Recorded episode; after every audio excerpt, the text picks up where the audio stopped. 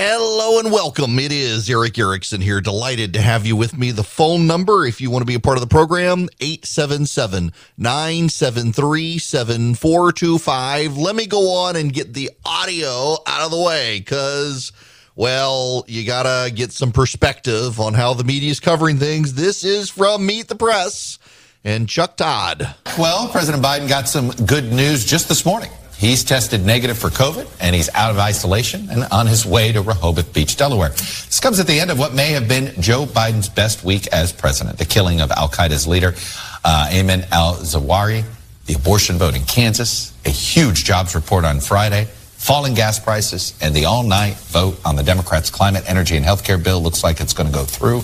Pretty good for a guy with approval ratings in the thirties. Uh, yeah, that that uh, this is a it seems to be a Twitter manufactured thread. The the media all get on Twitter and and away we go. And really, they haven't really gotten a ton done. And this is scaled back from the three to five trillion dollars that he wanted. I look, it's a win. The president gets a win. It's not the win he wanted, but he will take it. But now that's from Chuck Todd, essentially echoing the Twitter zeitgeist of the blue checks, to Rick Klein, the political editor at A B C News. Strong jobs numbers this week, but President Biden and the Democrats still facing voters who are quite sour on the economy. Yeah, George, no meaningful approval uh, rating increase for, for, for Joe Biden across the board or on a range of issues. He is still stuck in some low numbers. And get this, sixty-nine percent of Americans still think the economy is getting worse, despite the drop in gas prices, despite those positive economic numbers. And we're seeing that spill over into voter enthusiasm. Republicans more likely to say that they are ready and eager to go vote than Democrats. And those numbers have not changed, George, for months now. But one sign that might, of something that might change going forward in the wake of that big vote in Kansas on Tuesday to preserve abortion rights, we asked people, are you more likely to support a candidate who wants to keep abortion legal or who supports policies that would limit abortion access? And that is a striking number, forty-nine percent. That's almost half of Americans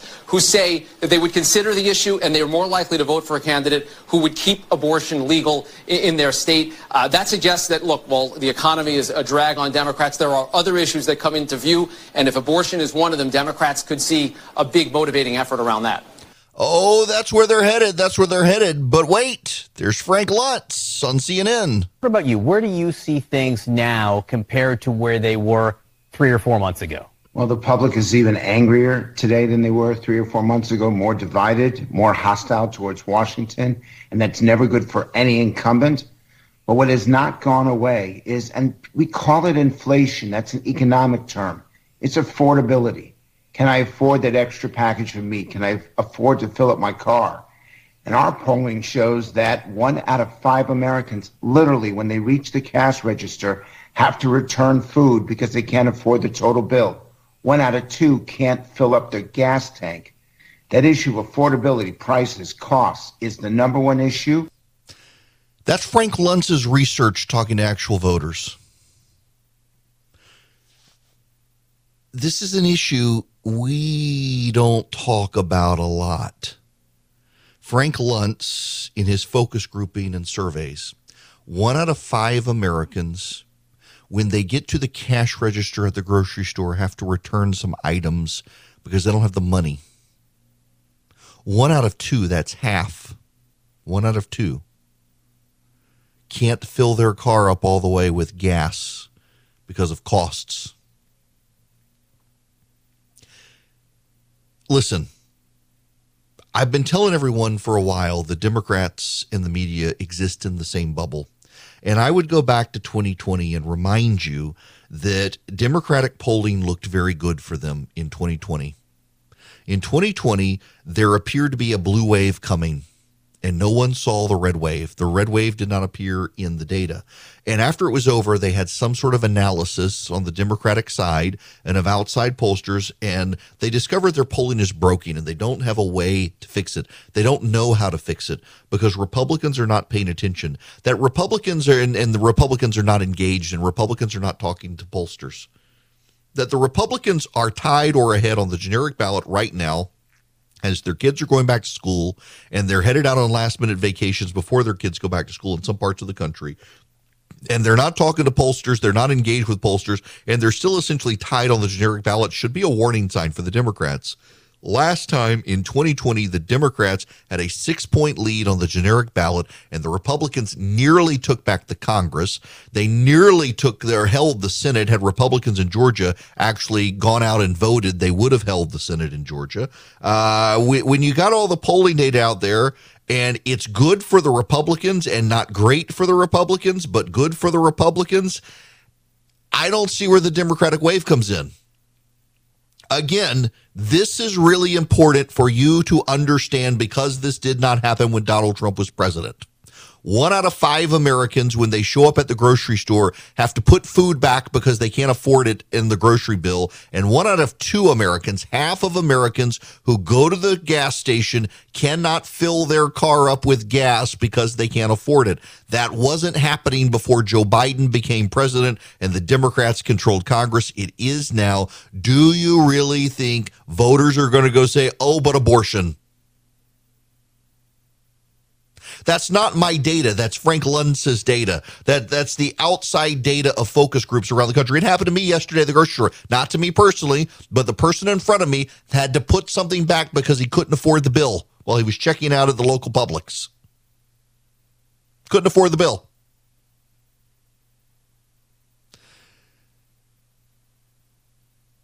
This is happening across America. This is happening across America. And it may not happen to you, but it's happening to one out of five Americans at the grocery store. It's happening to half of Americans at the gas station. And gas prices have come down. The Democrats would like for you to know gas prices have come down. It's true. But it's still more than two dollars higher than when Joe Biden entered office. That's the problem. You can take credit for the decline, but you got to take credit for the increase too if that's your thing. That's a problem. Here's Chris Christie talking to uh, uh, to George Stephanopoulos over the weekend on the Sunday show. The inflation rate is incredibly high, but look at those jobs numbers on Friday. Well, but people, but people can't keep up with the costs of living their lives. So they say, okay, great, I've got a job. That's a good thing. But to get to that job, I got to fill my car with gas, and it costs that much more. Then when I'm on my way home from work, I go to the supermarket, and I get absolutely tanked there from a from a dollar perspective. Um, and then I look at what's going on with my kids, if I'm sending them to school, if they're going to college, all those expenses are going way, way up. And people say, yeah, I have a job, but my life is worse now than it was two years ago. And we know from Ronald Reagan that that's an incredibly powerful question. Am I better off now than I was two years ago? And the American people don't feel it, and that's why Joe Biden's in the thirties.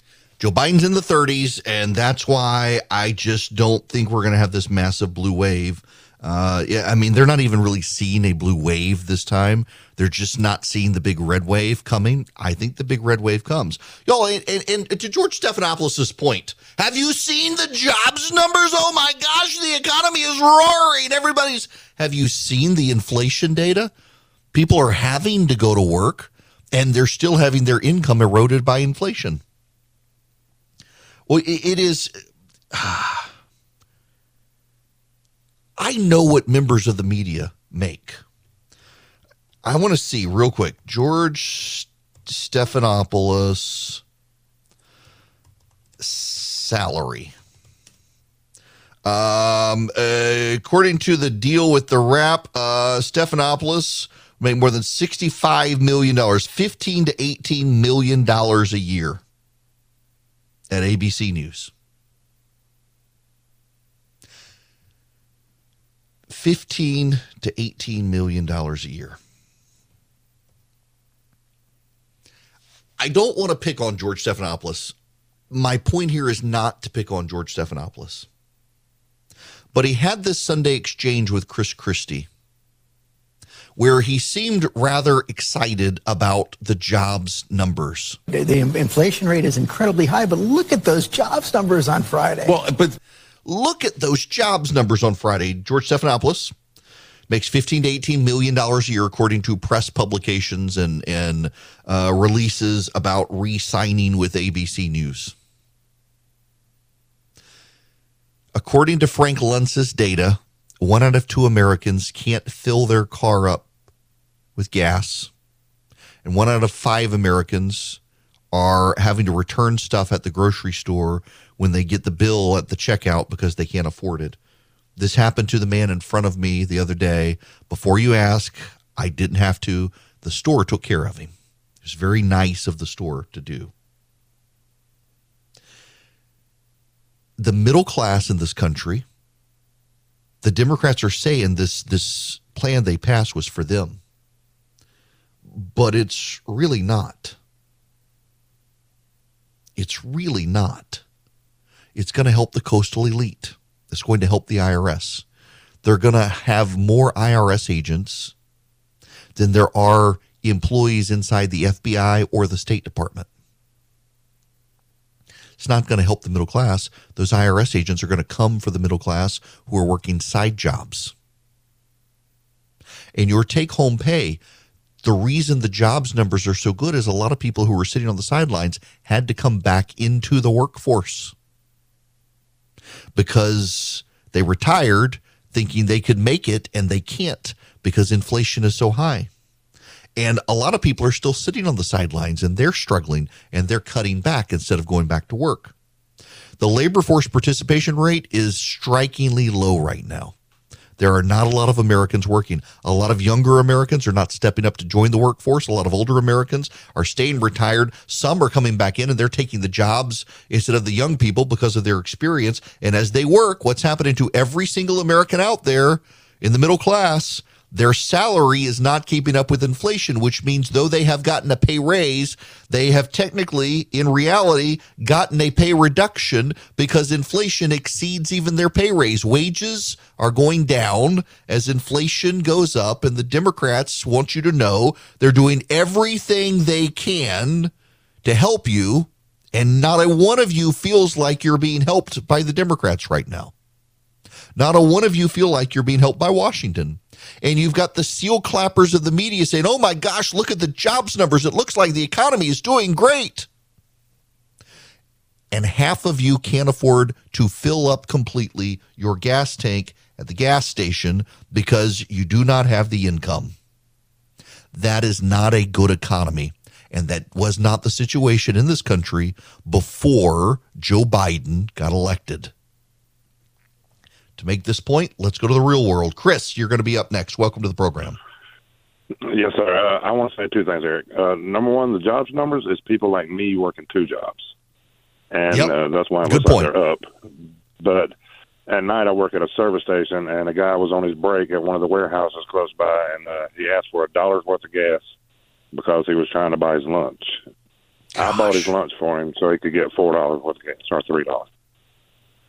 Good for you, man. Um, uh, you, you know, people are, you know, you know, just uh, Chris, just as a side side point, I, I'm one, I'm, I'm glad you called in and shared this. And, and two, um, the way we make it through these problems is not with government passing new laws, but with each of us being generous with each other as best we can. Like the guy in front of oh, me at yeah. Publix. Um, I, I, I, I, if I realized up front what was going on, I probably would have, um, but I didn't until I realized what the grocery store was doing with him, with the manager over there that, Um, they wanted him to be able to get his groceries. He only had one thing um, that, that he was having to put back, and it was like a sandwich or something from the deli that he couldn't afford it with all the other stuff he was getting. And they're like, don't worry about it. Um, well, I mean, and, you'd be surprised the people in there trying to count pocket change. Yeah. Just yep. so they can buy something. It's it's affecting people in ways I don't think people in government realize, and people in the media who make millions of dollars a year don't realize, and yet it, it constantly is happening. Listen, I appreciate you sharing, and, and good for you for stepping up and doing that. Real world, though, I mean, people are are literally – I remember the days when I was a kid uh, when my parents would just hand me like ten dollars. They just go put ten dollars in the tank. Uh, and now that's the reality for a lot of Americans is they can't afford to fill up their gas tank. So they're putting ten dollars in or twenty dollars in. They just got to get to work and get home, and then they can't drive. And that wasn't the situation before the Democrats took over Washington. So guess who's going to get the blame? Hi there. Welcome. It is Eric Erickson here. The phone number, if you want to be on the show, eight seven seven, nine seven three, seven four two five. Them's the numbers if you want to be a part of it. Uh, there was a tragic incident at the White House the other day outside the gates. On Pennsylvania Avenue the other day, there was a summer thunderstorm, and four people were killed by a lightning strike that struck on Pennsylvania Avenue right in front of the White House. Reuters would like you to know this is a sign of climate change. This is the slow and subtle shifting of narratives over time. It used to be that uh, there was weather and there was climate. And so, for example, there would be climate change conferences in the winter, and there would be big snowstorms inevitably, and those of us on the right would laugh and point it out, and they'd say, well, well, that's weather. Weather's different from climate. But this was a summer storm in Washington, D C, and there are summer storms in Washington, D C. There are summer storms everywhere. In the South, we have summer storms all the time. I actually have turned off my irrigation system this summer because we've had so many pop-up showers in the afternoon this year. They were predicting drought in the South, by the way, this year, uh, and we're instead having afternoon showers all the time. My uh, yard has only just dried out from rain in July, and now it's started again. But now it's all climate change. None of it is weather. They are advancing the narrative. I saw Thomas Massey point this out, and it's a congressman from Kentucky, and it's a good point. Uh, they used to be called the shamans and the witches and the fortune tellers. Now we just call them experts, and they do the same thing. They provide some level of spiritual meaning for the left. And it doesn't matter what you say or don't say. What they offer up is unfalsifiable truths on behalf of the left. It's hurricane season. August, they were predicting we would have at least three hurricanes already this year. We're headed into the height of hurricane season, which will be September. We haven't had any hurricanes yet, none. And, you know, proof of climate change is that we haven't had any. And if we have any, it'll be proof of climate change. And if we don't have any hurricanes, it'll be proof of climate change. It's unfalsifiable nonsense designed to justify uh, the existence of left-wing ideology. Howdy, it is Eric Erickson here. The phone number, if you want to be on the show, eight seven seven, nine seven three, seven four two five. Here it comes. Don't look away. Don't tune out. We're going to talk about Trump, but just brace yourself, not going in the way some of you might think. There's a website out there called Memorandum. Memorandum. Uh, and it, it aggregates the news of the day. It, it's great for those of us who do like radio show prep and stuff. We can go see Um, what the major articles are and who's talking about those articles and the like. Um, I, I want to read for you, scrolling through some of the headlines. Uh, inside the war between Trump and his generals at the New Yorker, Michael Shearer, the New York Times, new book chronicles Trump's fraught relationship with top military generals. Uh, Mike Allen at Axios, exclusive photos, Trump's telltale toilet. Uh, Shania Shelton at C N N, photos show handwritten notes that Trump apparently ripped up and attempted to flush down the toilet. Politico playbook covering this as well. Um, and then scroll down a little further from Insider, exclusive. Paul Manafort admits he passed Trump campaign data to a suspected Russian asset. Uh, Tim Miller at Morning Shots. I'm sorry, but he's running. Uh, Trump C PAC speech was his twenty twenty-four blueprint. Um... You get the point. There is a media Democrat obsession about Donald Trump. Like, for example, I know when I hang out with friends of mine on the right, Donald Trump is probably going to come up, and a lot of them are going to uh, talk about Donald Trump, and then they'll move on. And a lot of them will pivot, and they'll start talking about Ron DeSantis or others. But friends of mine on the left are really stuck on Donald Trump more than anyone on the right. I don't know whether Donald Trump will run again or not. I suspect the argument that will resonate with a lot of people is that if Donald Trump were to win, he would only get four years in office because of the Constitution. Uh, now, of course, on the left, they say, well, he will get in office and never leave again. On the right, however, I, I think the argument is persuasive that, you know, literally any person eligible to run for president uh, in the Republican primary could serve for eight maximum years. Donald Trump could only serve for four. So why go for four years when you could go for eight with someone else? And there will be a few cranks out there who say, well, you know, he should run with someone like DeSantis. And after four years, DeSantis can run. Yeah, but as we're seeing with Biden-Harris, not that DeSantis would be incompetent like Harris, but they're two separate political teams. The outcome of one don't guarantee the outcome of the other, and one can drag the other down if you're not careful. But the media seems positively monofocused on Trump, and it really is a symbiotic relationship. Now, symbiotic relationship, for some of you who've never heard it, it's a fancy word I learned in eighth grade biology. Phrase, I should say, not word. A symbiote. It is two organisms that live uh, off of each other. The relationship of one is dependent on its relationship with the other. Uh, there are lots of symbiotic relationships in nature. Uh, for example, what are the, the the fish that swim alongside on, and cling on to the sharks? It's a symbiotic relationship. There are lots of those in nature. And the press lives in a symbiotic relationship with Donald Trump. Donald Trump uh, can use the press to amplify his message. I mean, for God's sakes, the man is banned from social media, and the media still talks about him more than anyone I know on the right on social media. I mean, you follow along with the blue check marks on social media, and they absolutely positively are entranced. Absolutely entranced. And what is so fascinating to me about this entire setup is Donald Trump, they, if they stopped talking about him, there really wouldn't be a lot of people talking about him because he's off of social media. Fox News isn't covering him regularly. In fact, the non-Fox media now covers Donald Trump more than the Fox media does.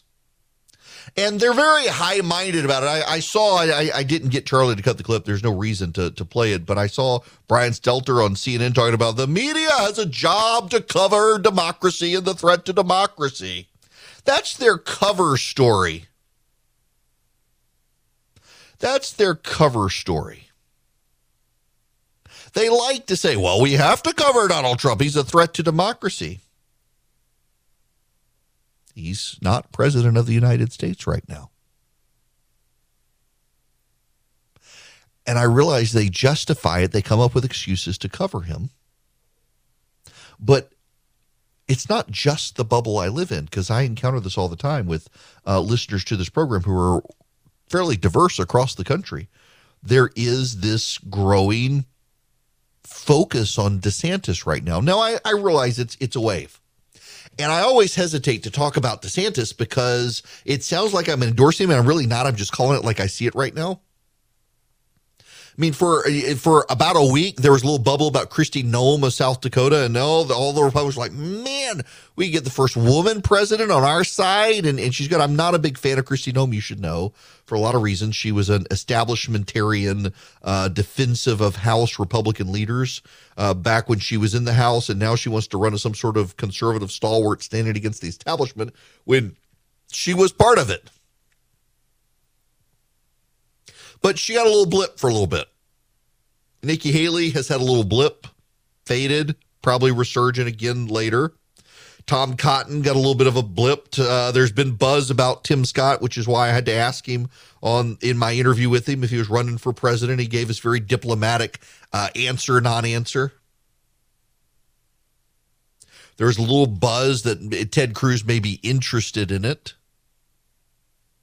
They're just all of these little things that have just galvanized Republicans, and they keep coming back to DeSantis.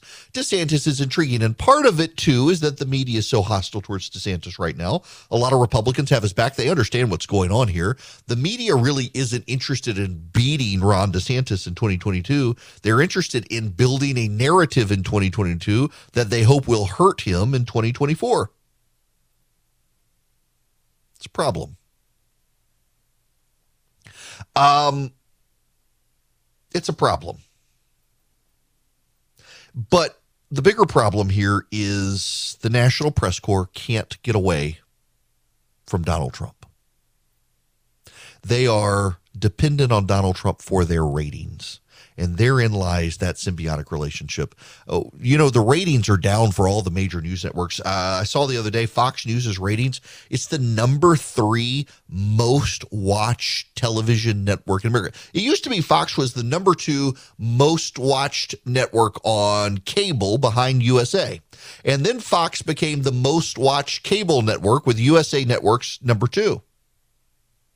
Now Fox is number three most watched network in America, period, cable or broadcast, which means A B C and N B C get more viewers than Fox with – no, no, I'm sorry, it's C B S and A B C. N B C is, I think, in fourth place now. Fox is number three behind two of the broadcast networks, the the free networks.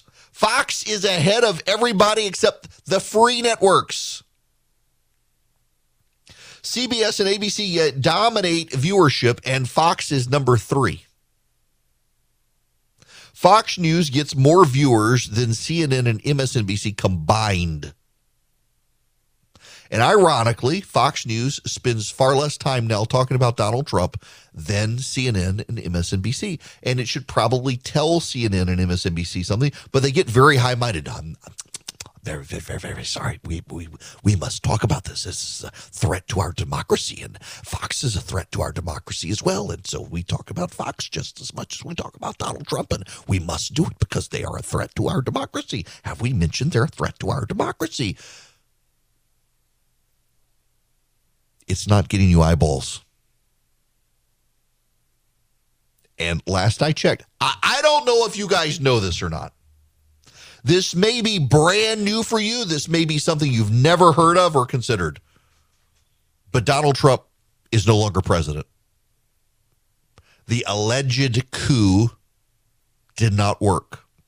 Benji Sarlin is an editor for N B C News. He's an editor for N B C News. It's important you understand he is an editor for N B C News. He was hired from a left-wing organization. He is a partisan, has been a partisan. He will continue to be a partisan. And he is saying that uh, Peter Meyer, the congressman who was beaten after voting for Trump's impeachment, is participating in an ongoing coup. Listen to this. This is his tweet. You can see that. Let, let me read you his thread here. Um, he's replying to something from Josh Kraushauer. DeSantis rallying supporters from Mastriano in Pennsylvania. Here's Benji Sarlin.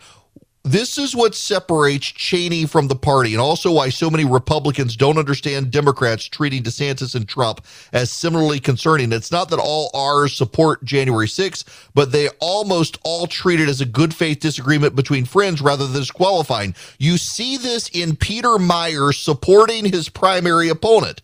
So long as backing an ongoing coup attempt is just another issue to debate among many, like taxes or energy, rather than a dividing line between legitimate and illegitimate actors, there's no moving past it. This is an editor for N B C News.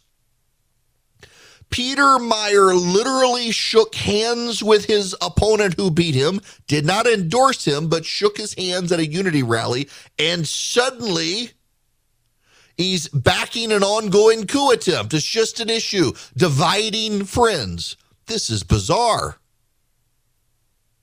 This is bizarre. It really is incredible that we have a media that is single-mindedly fixated on this while everybody else on the right has moved on.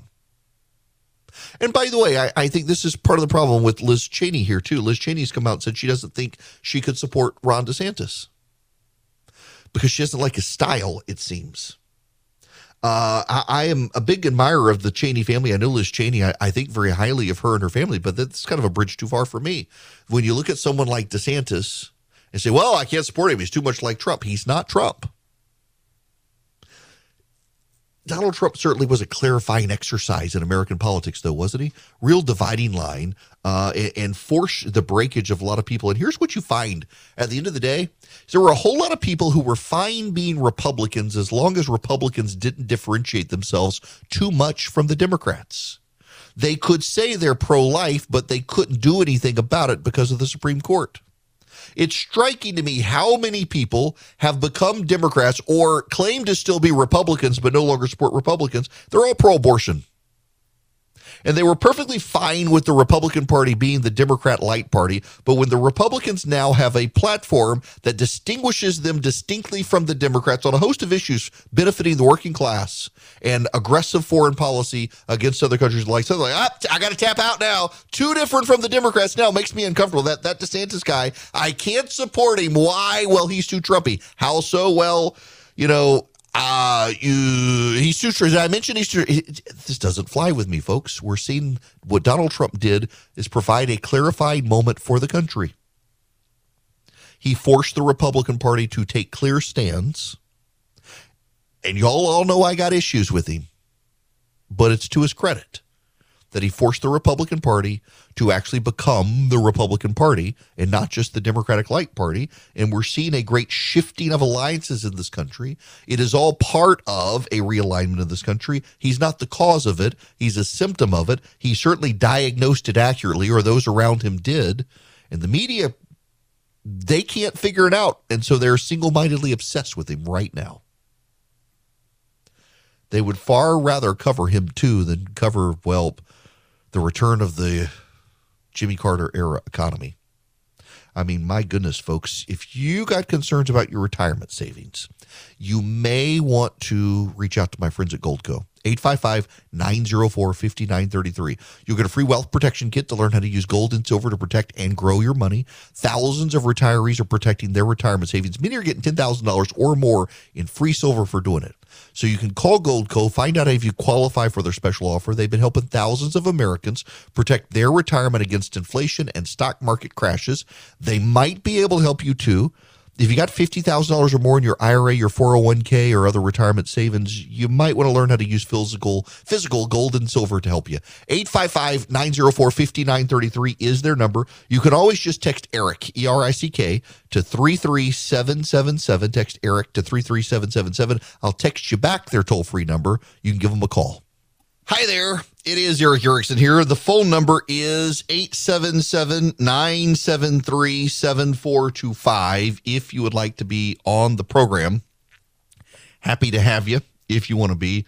We are going to talk about the busing of the illegals to New York City when we come back. This moment, however, I want to discuss Alex Jones. Occasionally, you get to see bad things happen to bad people, and you feel good about it. Alex Jones stirred up a group of people, and it's kind of a damning indictment on America that so many people will listen to this guy. And there is a level of tribalism in America now where if the left doesn't like someone, you are in your tribe supposed to like him if you're not on the left. I'm sorry. Um... I don't care for Alex Jones. I think he is a provocateur who probably doesn't believe half of what he says and uh, preys on the weak-minded. And he caused parents going through profound grief over the murders of their children to be harassed. That's not in dispute. And he suggested that maybe they weren't really victims. Maybe the kids really didn't die. Maybe they were actors. Maybe it was false flag. He used tragedy almost as a punchline for a show. He used tragedy to propel himself to some level of fortune. And he's going to pay for it. and not enough. Because of the rules in Texas, he's really not going to pay as much as he probably should. Um, the reality, however, is that he will face other judgment later. You know, this gets me hate mail sometimes. But I really sleep well at night, in part because of the doctrine of hell. You know what the doctrine of hell is? If you don't put your trust in God through Christ, uh, you will not be in heaven. And as I have gone through seminary and thought about it more, um, I really do actually believe that there is, uh, there are levels and punishments. Dante's right in that. There will be some who are not in the presence of God, and that absence of God is, it will be a form of hell. There are others who will be truly punished badly. There will be a difference between the person who just never heard about God and doesn't make it into heaven, and those who did and actively turned their back on him and, and uh, defied his teachings. But in every event, in every instance, everyone will face some form of justice. Even if you get away with something in this life, you will not get away with it. You will be held to account by the Creator of all things. And that helps me sleep at night, because we're all aware of bad people who think they get away with something. The people who we will never know who were part of Jeffrey Epstein's group and the like, uh, they will be made to account one day. Maybe not to a judge in this lifetime, but there's no escaping justice in eternity. History bends towards justice, not in the way some people think, but in the way a lot of us know. And that should provide us profound comfort, even for those families. But at least he will face some judgment and get some sanction in this lifetime for what he did to those families.